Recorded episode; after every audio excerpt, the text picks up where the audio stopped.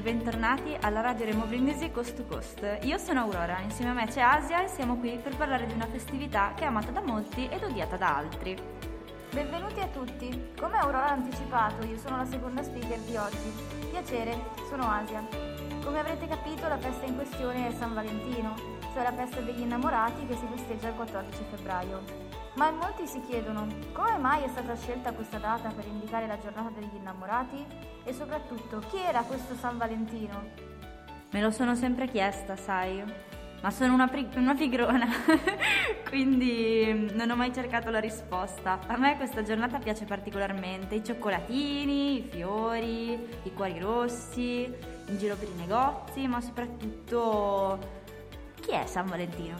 Cioè, tu ne sai qualcosa? Certamente, lo sai che mi piace rimanere informata. San Valentino era un sacerdote martire romano che nacque nel III secolo. L'imperatore di Roma, che a quei tempi era Claudio II, in quel periodo decise che andare in guerra aspettava gli uomini non sposati, così che in caso di morte non avrebbero lasciato la moglie vedova.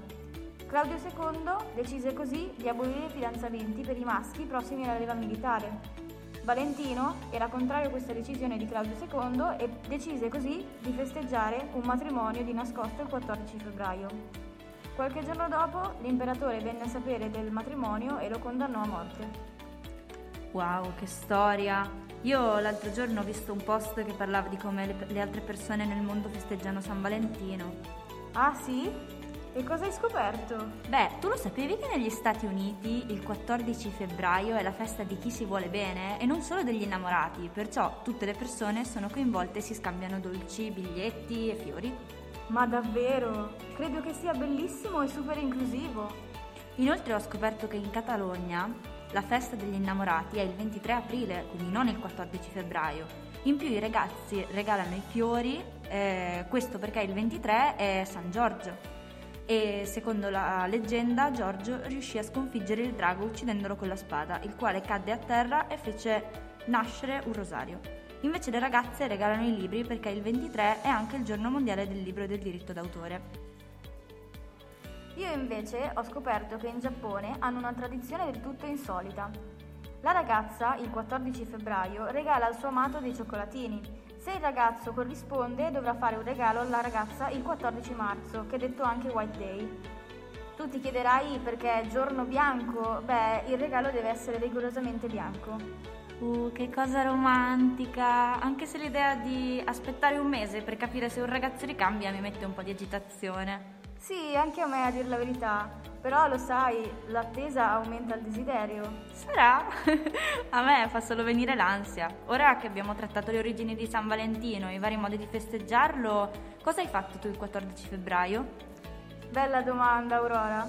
Beh, devi sapere che con il fatto che quest'anno San Valentino è capitato di lunedì, non sono riuscita ad uscire con il mio ragazzo, perché abitando in due regioni diverse abbiamo la possibilità di vederci solo nel fine settimana.